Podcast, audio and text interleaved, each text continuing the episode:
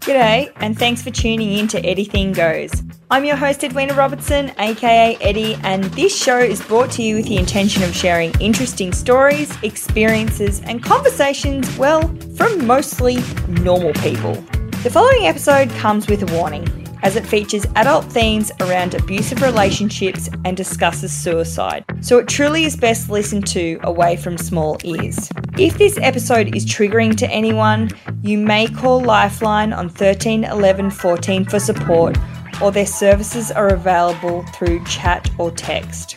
I also personally want to leave a note that for me, this interview with Helen was quite challenging, particularly as an interviewer, as I was so worried I wouldn't do her story justice or give it the grace it deserves. Helen Whait, Thank you so much for coming on the show.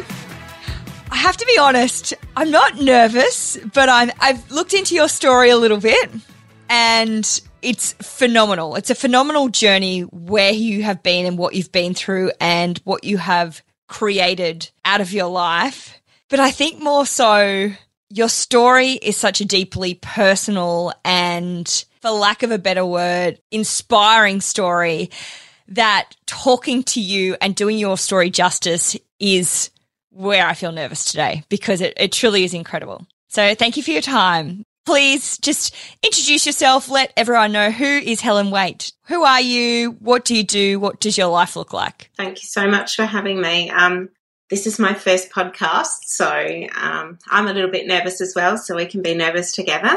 I am Helen Whait. I am an occupational therapist.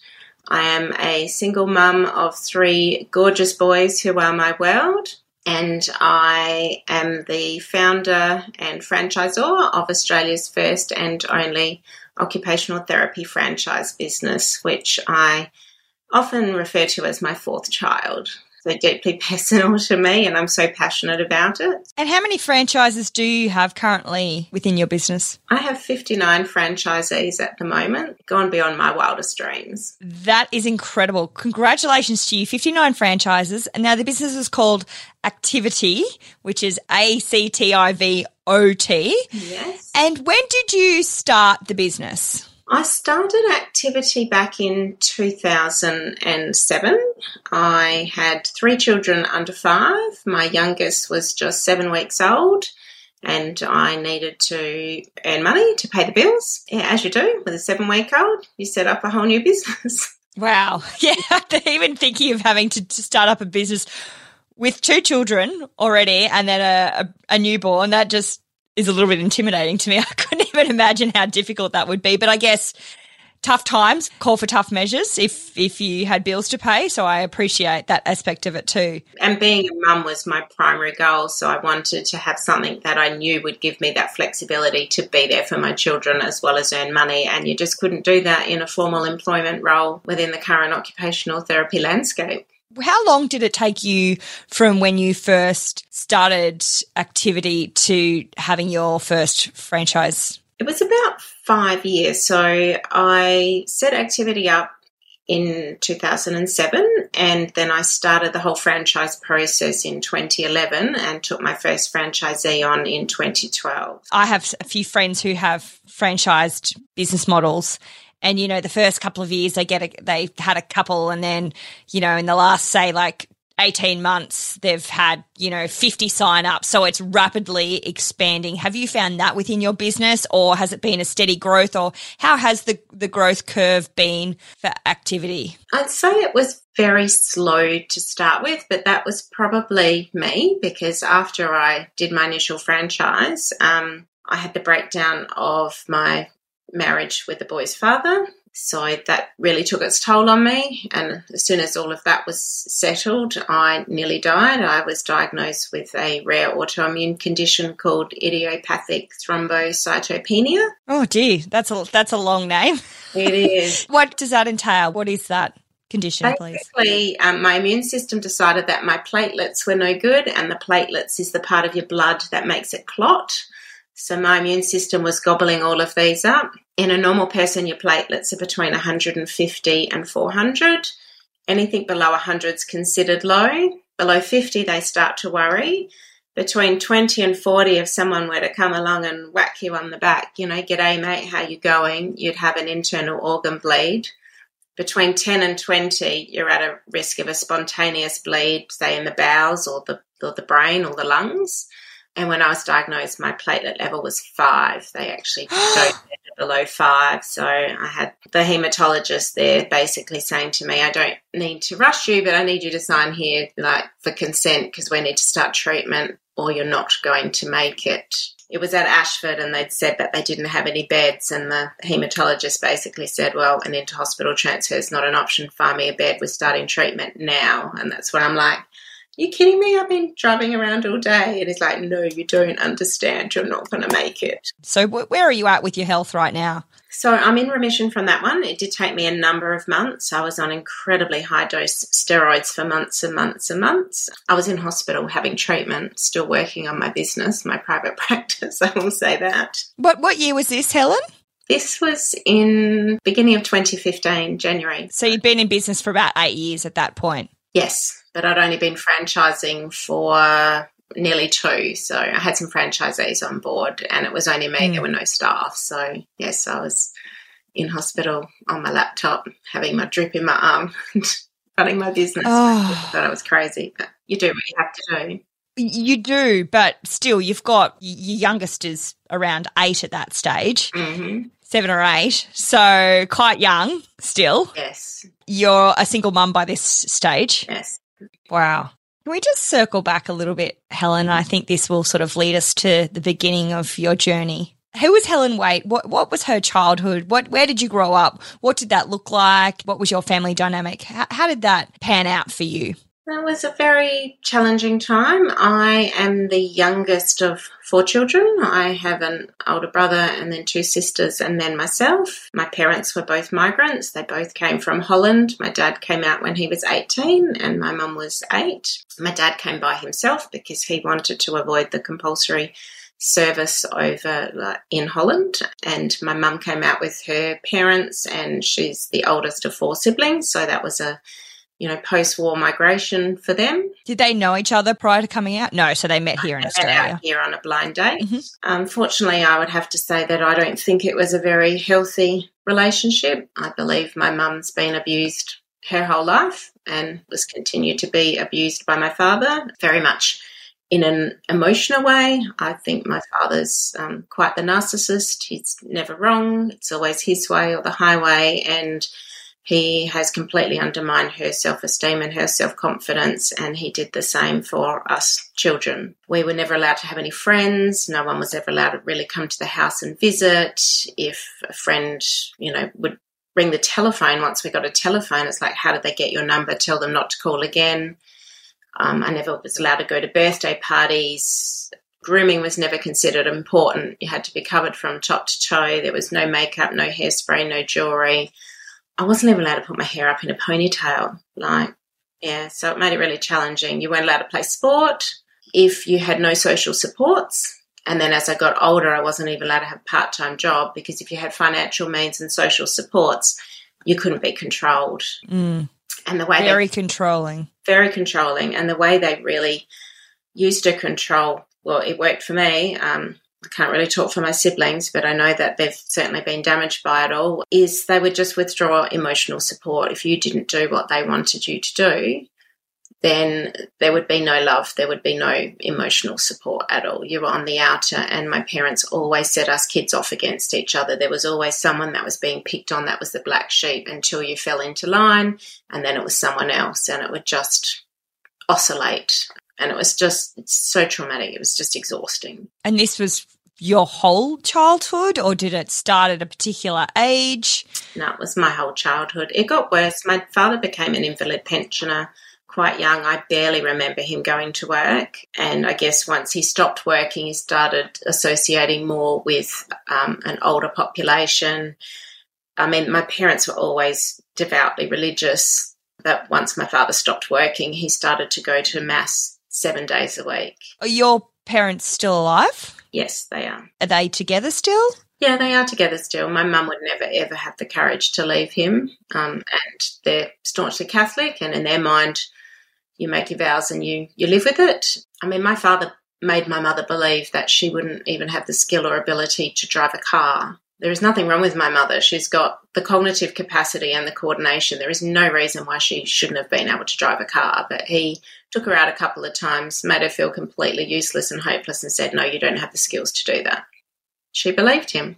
Oh, that's terrifying, isn't it? So, you know, like if I was in high school, I would come home with 95% on a maths test, and my father would go, You know, that's that's fine, but where's the other 5%? So you'd come home with 100%. Well, that's fine. Why didn't you get bonus marks? Like nothing was ever good enough. And, you know, I was basically brought up being told I was fat and ugly. And I was I was overweight and I think they purposely had us overweight and, you know, you weren't allowed to wear nice clothes. Um, and just constantly criticized and undermined to make you feel like you weren't good enough. And in my mind, that's not the role of a parent. The role of a parent is, you know, that unconditional love, that strong attachment to make you feel like you can achieve anything and you can do anything and you know that you're fully supported in the choices you make. But my father was very much the narcissist and it was all about control. Mm. Did you have any kind of camaraderie with your siblings around? You know, were you all trying to band together to, you know, stay safe and and have some kind of joy in your life, or were you were you kind of isolated in terms of you know you're all dealing with this na- narcissistic behavior and obviously parents who are very controlling particularly your father what was your relationship with your siblings growing up and, and what's it like today? It ebbed and flowed. Like at times we got closer, but as soon as we could do that and there's power in numbers, my father was quite clever in breaking those relationships apart and setting us off against each other. And we weren't strong enough, I guess, to do that. And then as we got older, we talked about not letting our parents ever get in the way. But I think it's innate in us in humans to always want that validation, to always want that affection from your parents. I think that is an innate part of us. And even then, he still had that pull on it. So I made a firm decision with I tried everything I could to fix relationships with my siblings. I tried everything I could to fix relationships with my parents. And it was just exhausting. I was just became so exhausted, so tired. I realized the problem was with them and not me. So I started to put some really firm boundaries in place, keeping in mind how difficult that was for me because as a child growing up, I wasn't allowed to have boundaries. Every time I'd try and put a boundary in place, my father would smash that down. That would be gone. Whether that boundary was around grooming or around wanting to do something, or it didn't matter what it was. My father, if he knew that I liked something or I didn't like something, it would always use, be used against you. If you knew you liked something, it would get taken away as a punishment. If you knew you didn't like something, it would be just rammed down your throat. You learn very, very quickly to hide your emotions and not show them what really mattered. Did you have any other close relatives or like family of friends or anyone who you could feel safe and supported and, and nourished by? Was there anyone in your life or were you quite isolated and alone? We were isolated. There were people like my grandmother who could see what was going on, but she'd been abused her, you know, by her husband as well. Um, and my parents put firm boundaries in place and kept those grandparents away. Um, and rightfully so in some ways, because my, my grandfather tried to sexually abuse myself and my sisters, and my mum knew that I, I, suspect that she'd had that kind of thing from him. I don't know; she's never actually told me, but um, there has been assertions in that in that way. So um, they tried to put boundaries in place there, which is a good thing. But then my grandma knew what was going on, but she was powerless to do something about it. And you know, I'm really close with my dad's cousins and they could see what was going on but they were powerless to do anything about it look you know, they could see what was happening, but what can you do? And no one else was ever really allowed to come and visit, or we never saw anyone on a regular basis. So, from the outside looking in, we'd go to church on a Sunday and we were the perfect little family, you know, the four little children that would all be so polite and so meek and mild and sit and behave and not do anything wrong.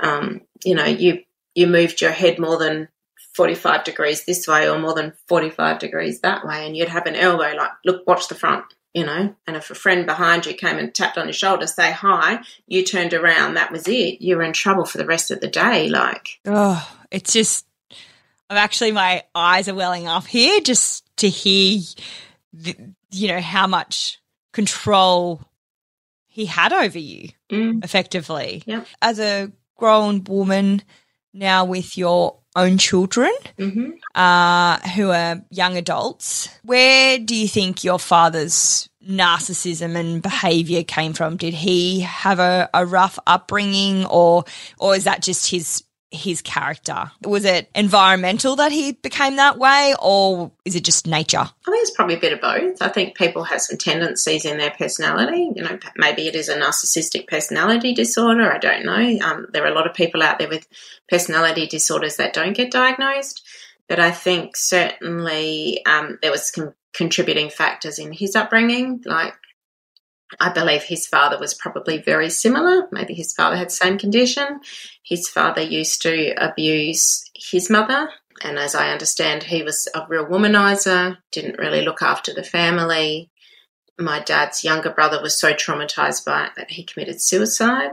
I'm very close with my auntie, my dad's sister, um, and she said it was a really challenging time and she watched her mother go through a breakdown. So, I mean, her mother and her father did separate, which was kind of unheard of back then. It was there were no choices for women realistically, so she really took the hard road in leaving her husband. Um, but to be a single mum of four children in war times and just after war times was incredibly challenging. And I don't believe that my dad's father did the right thing by the family there either. So, and I think that traumatized my father and then my mum obviously had her traumatic upbringing, so that was probably something that brought them together. And my theory is, is perhaps my father felt powerless. He couldn't do anything to fix things for his own mother. So when he met my mum, he's like, Well, I can save you from your situation, which he kind of did, but then continued to emotionally abuse her for the rest of her life. So a lot of generational trauma yes has has been in your family on on both sides, not just your father's side, on your mother's side as well. Yeah. And what's your relationship like with your parents today? I don't. I don't have anything to do with them. I can't. I've just put firm boundaries there. I can't fix them.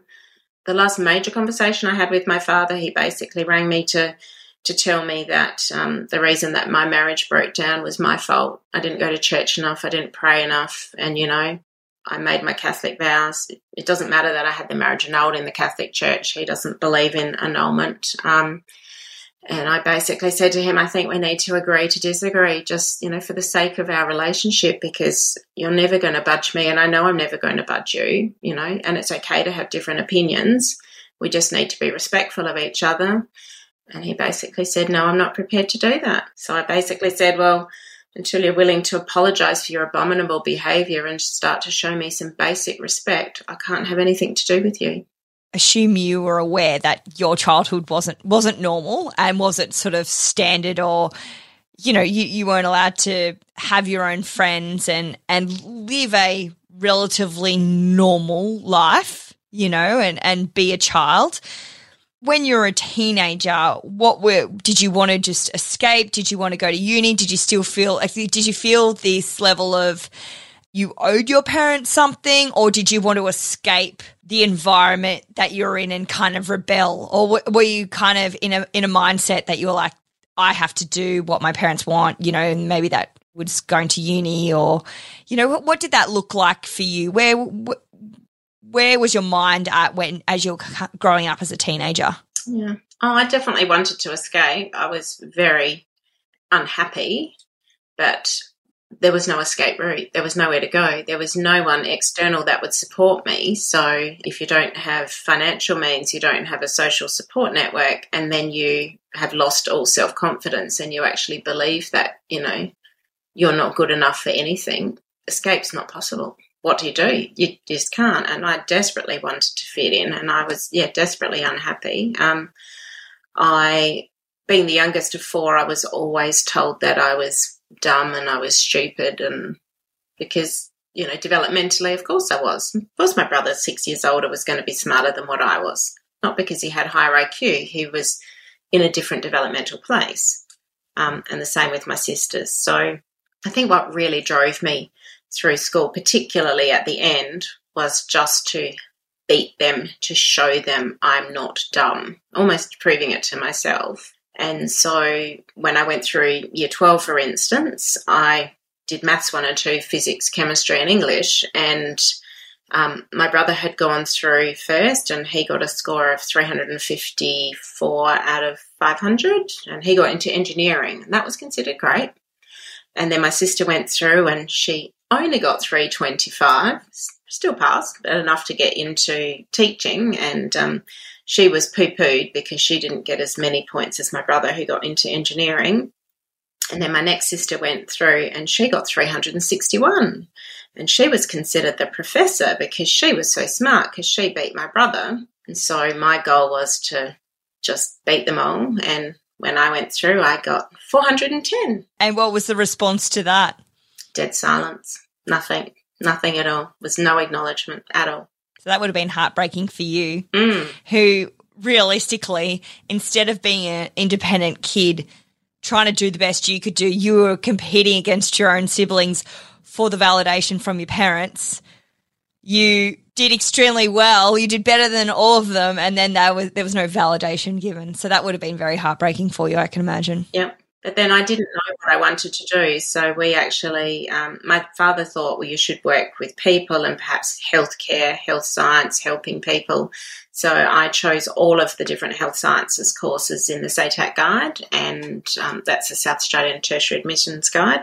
And we cut them all out and we put them into a hat. And I drew five out of a hat and I put them down in order of the points. And whatever I got into was what I was going to do. And I got into occupational therapy. And here we are. So it wasn't your choice. It wasn't it wasn't something you really wanted to do. I had no idea what I wanted to do and I had no idea even what occupational therapy was. What do you do when you don't believe in yourself and you don't know? There was no Google. There was I wasn't allowed to do work experience. Like there was nothing. There was an expectation you'd go to uni though because least you could better yourself. So, so it's funny though, you weren't allowed to do work experience or have any kind of financial independence by getting part time work at school. But yes, you must go to university and you must get a, you know, a degree. And it's just such a like, there's so many contradictory things and so many just just the control yeah i think my father regretted the fact that he never had an opportunity to continue on with schooling due to the poverty he grew up in with his his um, mother being a single mother. And my mum was told by her father if she failed year nine, she could quit school. So she failed year nine. And I think she's bitter to this day that she never got an education. So I think at least that was something good that they encouraged us to get an education. But even when I was at uni, I had to be home at 6 p.m. And if I had a late class, my father would come and pick me up that yeah you know you've got 18 19 year olds that go out for some drinks say at the uni bar and there's no way no you, you must be home six o'clock that's it. As an 18 year old onwards did you ever drink? Not really no. I, i'm not a big drinker even now. I can honestly say i've never been drunk in my life. So you've gone to uni uh, straight after school like you didn't have a gap year or anything? No, no. and you got into occupational therapy. How was that in terms of yet again trying to fit in or make friends or, you know, assimilate with your peers? Oh, it was very challenging. Most of the peers there had gone to private girls' schools, and I'd come from poverty on welfare state schools. So there was already that. The way I looked and dressed, you know, no makeup, no hairspray, no fashionable clothing, etc. You stood out and real no no social skills development.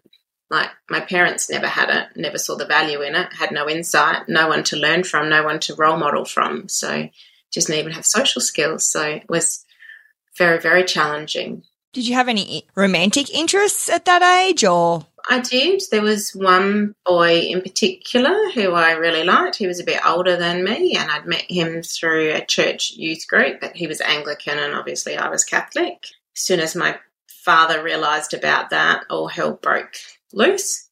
And I remember walking out the house one night, just going for a walk to clear my head. And I was just so angry because I really, really liked this boy and the control from my parents. And I ended up walking down towards our local church.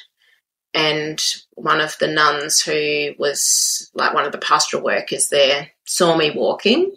So she stopped me and had a chat, took me back home, told me to listen to my parents but then she started encouraging me to join the convent. That's what I did. I ended up joining a convent. I had more freedom in the convent than I ever had at home. You hadn't finished university at that no. stage then? I did my first year of being a candidate in the convent when I did third year uni. And then I did a year of being a postulant in the convent when I did my final year of uni. I wasn't allowed to attend my graduation because I became a novice and I had a two year novitiate where you were like cloistered from the world as you trained to become a nun. Excuse me for my ignorance here. I don't know anything about being in a convent or being a nun. Mm-hmm. You know, it seems, particularly in this day and age, it seems very a thing of the past. Uh, I've never crossed anyone who's been a nun before.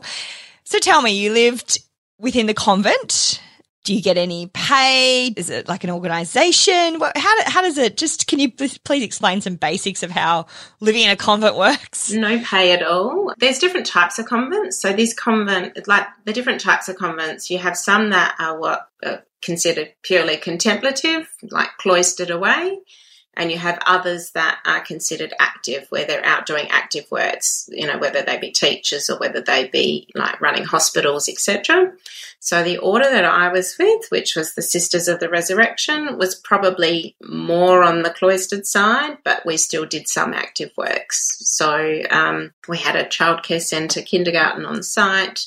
They had a primary school in essendon there were a couple that were working as teachers. So we also used to run a like a retreat centre for people coming in wanting retreats. So we had lots and lots of rooms, beds, bathrooms. So once I finished uni when I was a novice, I was doing a lot of work on site, helping run the retreat centre, cleaning the place, maintaining the gardens. A typical day would be you'd be up at well, 5.30, 6 o'clock, you'd be in chapel for um, meditation and then you'd have morning prayers at about 6.30 and then you would have mass every morning at 7 o'clock and then you would go through to have breakfast. And it was only at breakfast time that you were actually allowed to talk and then after breakfast it was silence again. And if you were designated to the kitchen then you would be helping prepare lunch. The main meal was in the middle of the day so you're looking you know two course hot meal for you know sort of 10 to 12 people. So you'd be doing all of that cleaning up from breakfast plus cooking cooking lunch. Lunch was always at midday.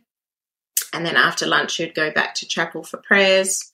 And then you would be doing more work in the afternoon. And then you generally have a dinner around 5 or 5.30 and you'd go back to chapel for prayers and then there would be evening prayers again normally around 9 o'clock and you might get to bed around 9.30 10 if you're lucky depends how much work there is to do and yeah it was a lot of a lot of manual labour, a lot of hard work. Mm. And I So that was for your board effectively. Yeah, basically. Yeah. And I was definitely the, the, the next one up from me was more than twice my age. So I was definitely one of the younger ones there. They made, made the most of the fact that I had a really strong work ethic. I mean, my father used to get us to do lots of manual labour as well. You know, we'd be digging trenches, smashing concrete, you know, loading trailers, lifting this. And how do you think it made your parents feel you being a nun? Oh, they were so proud. They were so, so proud. You know, hey, everyone, look at us. You know, my daughter's becoming a nun. We've done this wonderful thing because they were just so caught up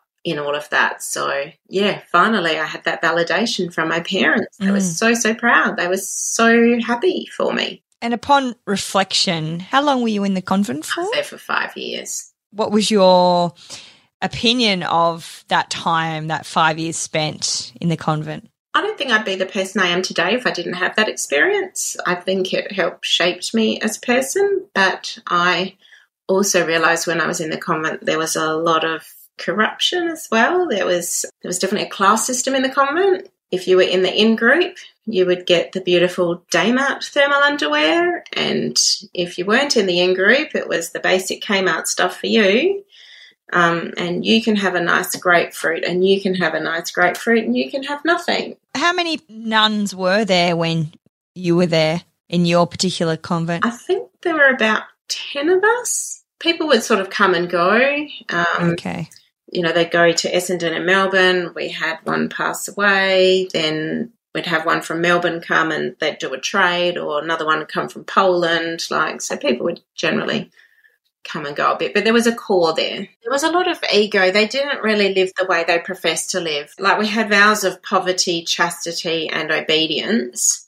The vow of poverty, for instance, poverty is not not having things. Poverty is not being attached to things, and poverty is sharing what you have. And I just didn't see them living that way. It was all give me, give me, give me, and I'll have this, and you can't have that. And um, you would see people in the local area who were you know, really struggling financially, and they'd be giving the nuns $50 or $100, and then you'd see where the money would be spent and it would be wasted. I mean, I learned more about alcohol in the convent than I ever have in my whole entire life. They had the big alcohol cupboard. If you needed any alcohol for cooking for anything, you'd get it, but then the alcohol was there, and they would do five five course silver service dinners for dignitaries or priests that would come through and um, you know, some of the nuns would be getting very tipsy. I didn't even know nuns were allowed to drink. So it's amazing what goes on behind closed doors. That's for sure. Now, you've mentioned that it shaped who you are today, being a nun. H- how so? Um, I think I learned a lot about myself. I learned a lot about human nature, a lot about other people. I realised that I've got a really, really strong value set to the point where I could challenge the nuns on their values and the way they were living, and they didn't like it. Like one of the younger ones that had entered after me, who I'm still friends with today actually. She got she got really drunk. Her bunny rabbit had died and she got really really drunk. So I was, you know, taking her upstairs and looking after her and I basically said, you know, this should not be happening in a convent. Hello people. And it's a case of you say anything to anyone and we're going to make your life really really miserable. It's like that's no way to behave. And when I told them that I wanted to leave, it was like, well, you're leaving over our, you know, over my dead body. And how does that work? They just didn't live the way they were professing to live. They weren't living out those values. And I get that we're humans and human nature is weak and no one is perfect. But I guess that idealism of youth, that idealism, I think we should be striving towards that. And that's what they profess, the way they profess to live. These people were older and wiser and perhaps should have been living that way. So, if you weren't making any income and you were there for five years, what happened when you left? Did you did you have any money? Did you have any savings? Like, how did you financially go from being there? And obviously, you didn't have a lot of costs or any. I assume. Did you have any costs no, while you were in the convent? No, anything that you needed, like your basics, like you know your food or you know shampoo to wash your hair you'd have. You wouldn't have anything beyond the basics. So once I made my vows, I was allowed to get a job. I was encouraged to get a job. So I started working as a manager of a rehab service. 100% of my paycheck went to the nuns. That's the way it worked. It all got pulled in.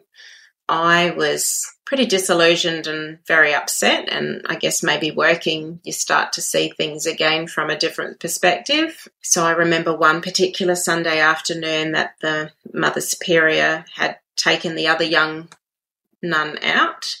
And she said to me, What are you going to do this afternoon? And I said, Oh, probably have a sleep. She goes, Oh, sleep your whole life away. But I was exhausted. They had me working so hard and I wasn't getting eight hours sleep a night. I was tired, you know. Did you ever get days off? Or was it like, were you on a sort of schedule? Like Sunday was your day off. Sunday's the day of rest, but you would still have to do breakfast, do lunch, do dishes, do prayers. The bit of time that you might have after lunch like you'd go to mass on a Sunday morning and come home and prepare lunch, you'd have lunch, you'd have prayers, you'd get a couple of hours on a Sunday afternoon, basically. That's it for the whole week. So I was tired. I wanted to sleep. And um, she goes, Oh, sleep your sleep your life away. Like she was criticizing me. And it's just, well, I'm tired, I'm tired. And in the end I was like, whatever. And I think that was a trigger for me. And I've never really been one to write stuff down. So she went off and I was I was actually feeling really quite angry And of course, you can't talk to anyone. There's no phone, no people around. So I actually wrote, and I wrote a letter to the Mother General, who was based in Rome at the time. And I just let it all out, all of my issues within the convent. I just put it all on paper. And so when the Mother Superior came home and she said, What did you do? I said, I had a sleep. And she goes, Did you do anything else? I said, Yes, I wrote a letter to Mother General. And she goes, And what are you going to do with it? And I said, I don't know, probably just tear it up. She goes, I order you by your vow of holy obedience to fax that through to Mother General. Ooh, you can see by the look on your face there. So I faxed it through to Mother General, and under the convent oh. law, the Mother Superior isn't allowed to know of any of the communication. Like I didn't consent, so the Mother General couldn't breach my confidentiality. That is confidential. Like you just don't do that. Within less than a week, I was transferred to America, and the Mother Superior kept saying to me, I don't know what was in that letter that you sent to Mother General. I'm like, mm, and you never will. Anyway, so I got transferred to America um, stayed in a little place called Castleton on Hudson, which is in upstate New York, about 20 minutes south of Albany, the capital. And I had a lovely time. Things were definitely much more pleasant over there. And, you know, maybe some of that's the honeymoon phase because you go in meeting all these new people and you're in a different country. And, but it was a, it was a lovely experience. I enjoyed my time there. I had nearly five months there, but I soon realized that as much as I was happy there, I couldn't stay there forever and there's no way I was coming back to the convent in Australia.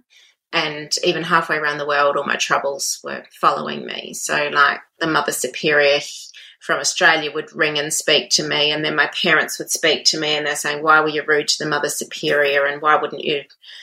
There were all these games and manipulation going on, and I wasn't saying anything to my parents, and I wasn't really saying anything to the Mother Superior. Like, I would be polite to them, but not openly sharing like I am with you. And I guess they probably sensed that and realized there was something not quite right. But it's just like, I just can't do this anymore. So I was getting it from both sides, even though I was halfway around the world. And in the end, I basically just said, look, I just, I, I just can't renew my vows. I'm not going to renew my vows. So um, I didn't leave with any shame or anything. I stuck to my commitment. Was there any pushback to that? From Australia, there was. From the Mother Superior and from my parents, there were. Um, and my parents were like, oh, if it's not this convent, try a different convent. It's like saying, well, if it's not that man, try a different man. Like you don't just go from one relationship to the next to the next. So was it a difficult decision for you to leave? Oh, it was. It was. It was really, really scary. Really scary because I knew I had no social support network.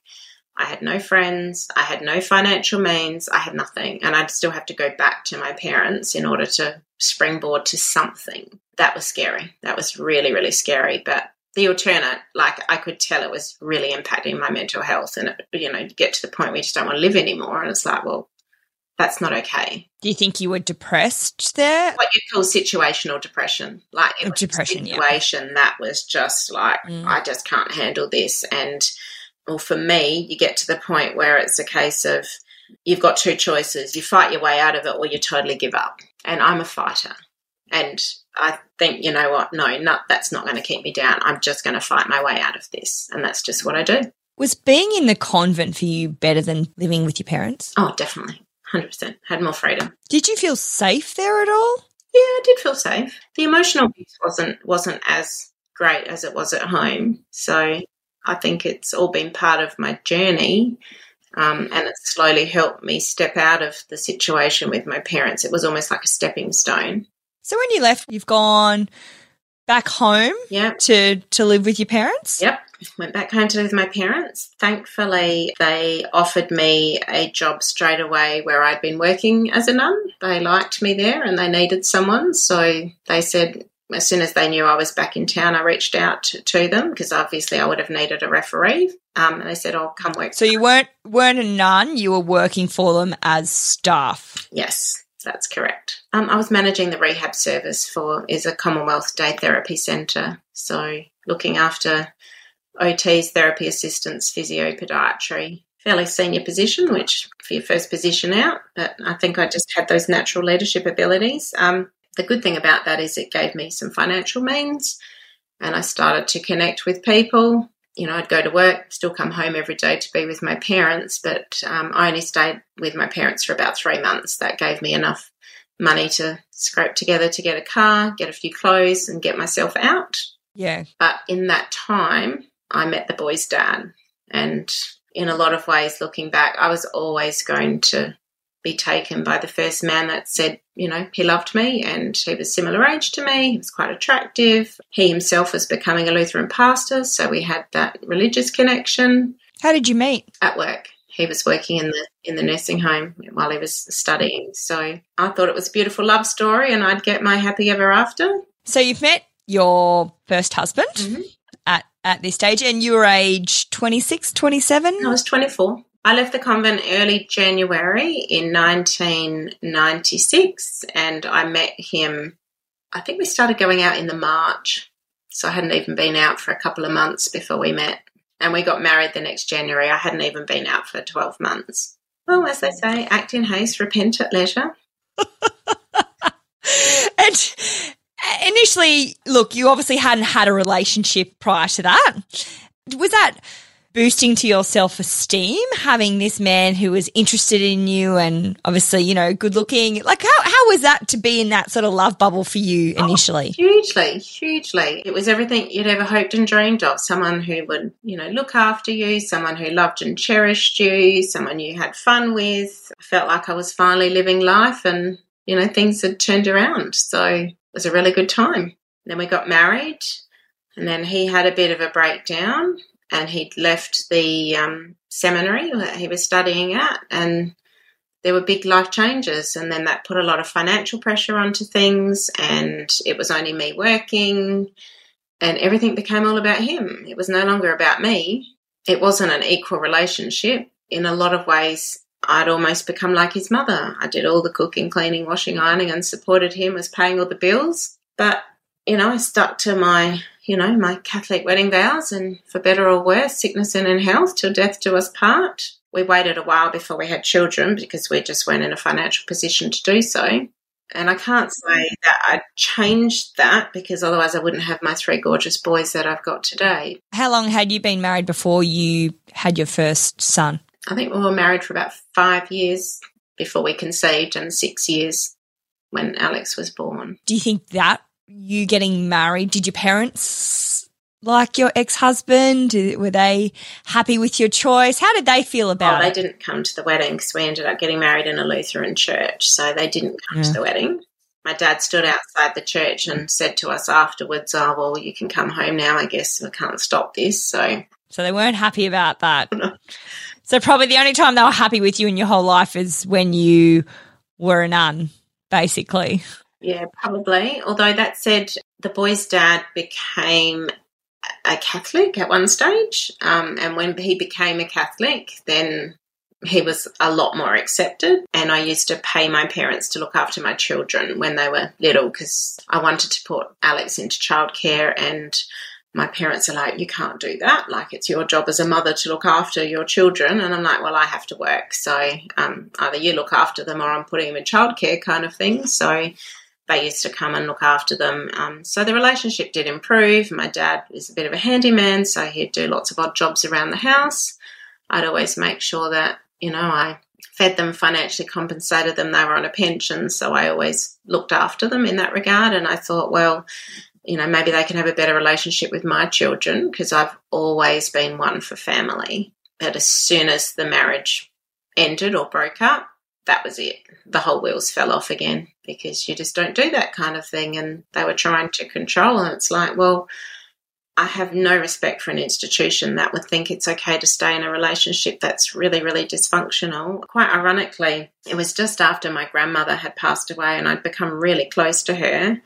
And one of the first things my mum had said after she passed away is, well, she never ever stood up for us. She never protected us children, like from her, my mum's dad, from her husband. And I just thought, wow, you never did that for me. And yet you're the first one to complain about your own mother, and yet you didn't do that for me. And that resonated with me. And it's like, no, I need to do that for my children. That's what I need to do. I need to step up, you know.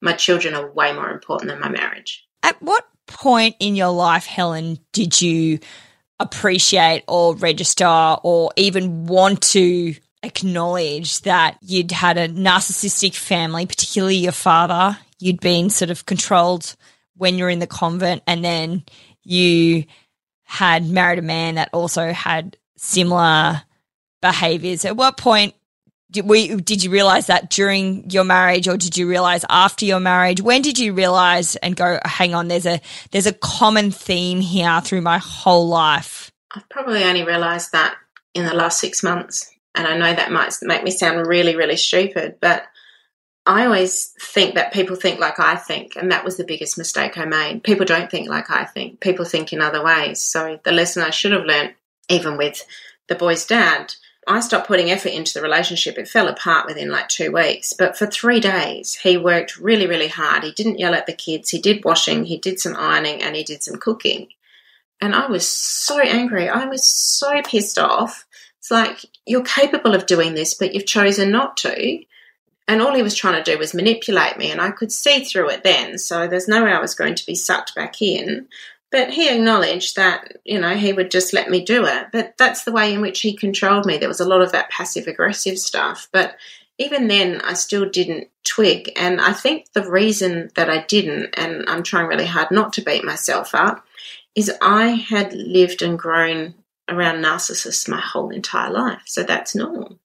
That is just normal. That's just people, and that's who everyone is. But I've now realized it's not normal. They're the minority, and I have surrounded myself by around the most beautiful people who are not narcissists, and I can now pick them. But you don't recognize it because you don't realize that narcissists are narcissists because that's all you've been surrounded with. Is that what you you mean by I used to think things differently to everybody else? Like because that's all you knew, you just thought that's how everyone thought? Is that is that what you mean by that? Basically, yep. Wow. It just goes to show until you become aware of how it can just take over your whole life or how it can just carry through your whole life, those beliefs and that manipulation. And uh, I guess your level of self worth obviously has a lot to do, and that's not your fault, but your level of self worth, you didn't know any better for such a long time until you know you're 50. Yep.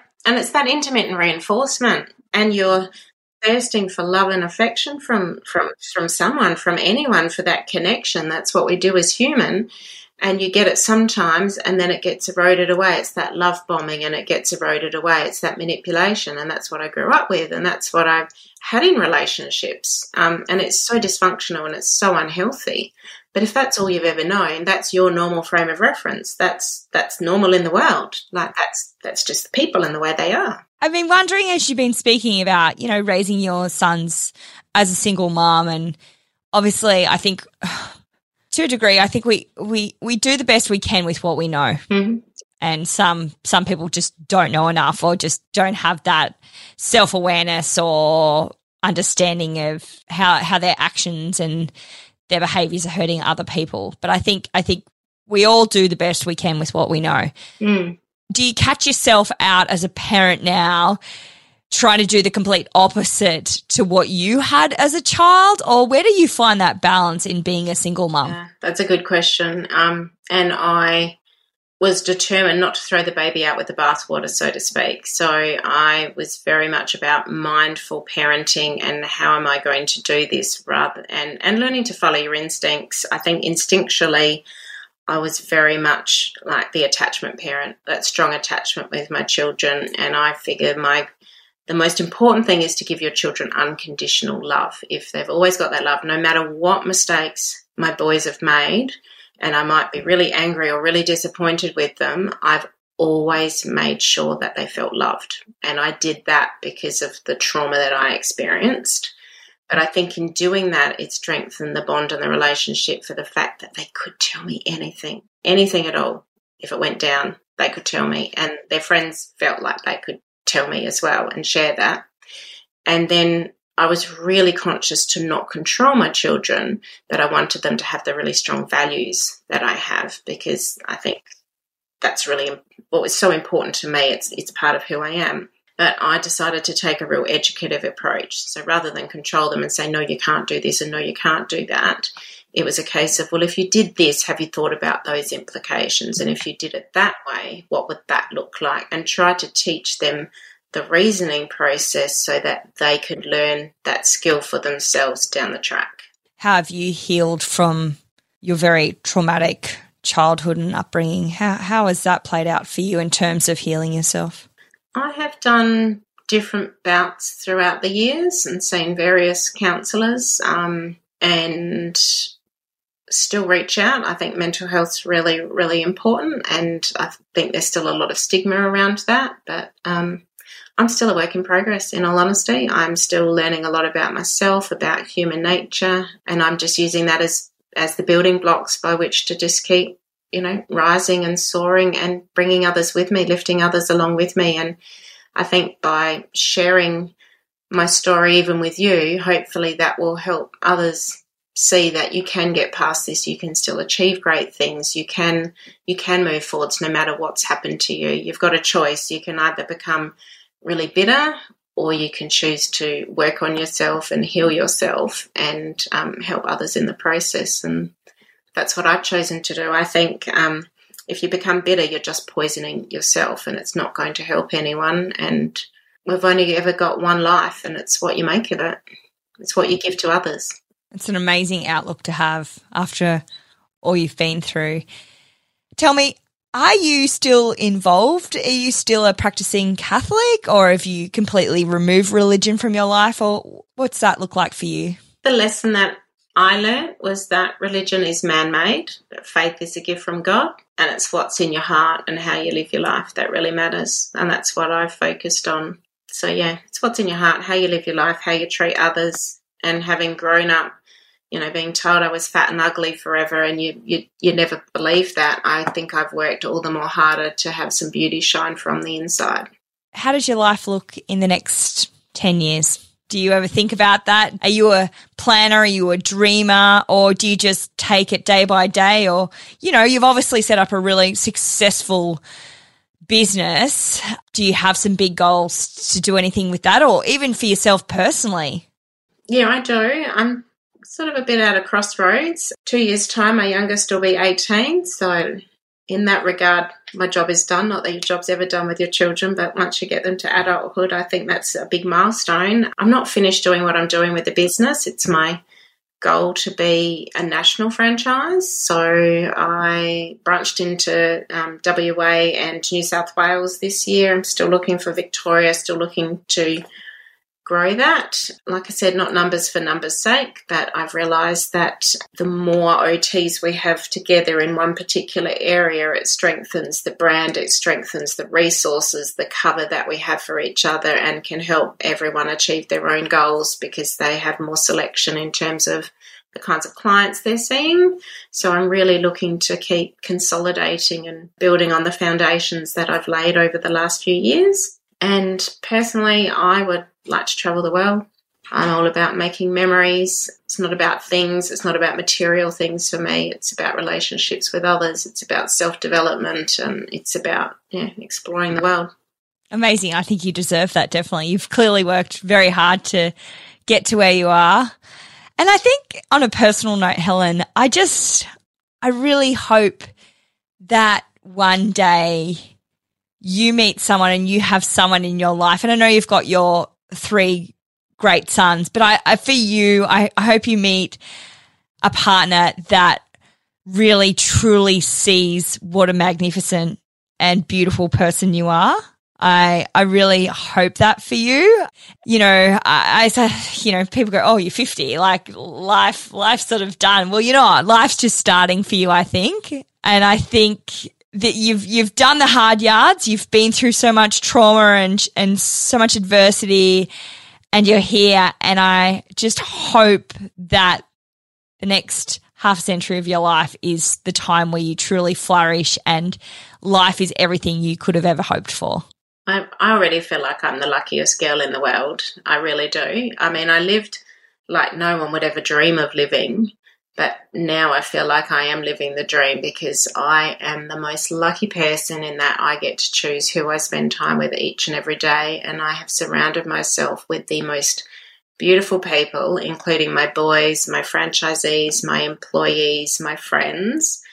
And the world is a is a good place and I think together we can do so much to help others. I'm truly blessed. I'm not bitter at all. It is what it is and I wouldn't be the person I am today without those experiences. It's led me along this journey to this place and um, yeah, I'm happy. I'm really happy. Helen Whait, thank you so very much for your time, your candidness, and just sharing your incredible story. I, I I'm actually, it's a lot to take in as someone listening to it for the first time, but it is just truly so inspiring and you are just one hell of an amazing human. So thank you for the honour of being able to share your story here on the show. Thank you so much for having me, Edwina.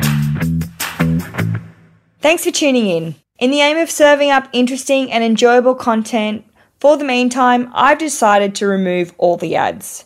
Creating this podcast is a true labour of love as it's owned and produced independently, not with a big network like most of the successful shows, and there's currently no financial gain in producing it. Each episode can take around 20 hours of prep work before it's released, and I pay an audio editor a substantial fee to edit each episode. Therefore, if you love this free content, I would be super appreciative if you could leave a five star review for the show. Maybe you or someone you know has a great story that's worth sharing. If you do, please get in touch via hello at edwinarobertson.com. Coming up on episode 12, I share an anonymous story about heartbreak and true forgiveness. For anyone who's ever suffered huge betrayal, particularly in a relationship, this story is for you. Be sure to subscribe so you don't miss when it drops next week.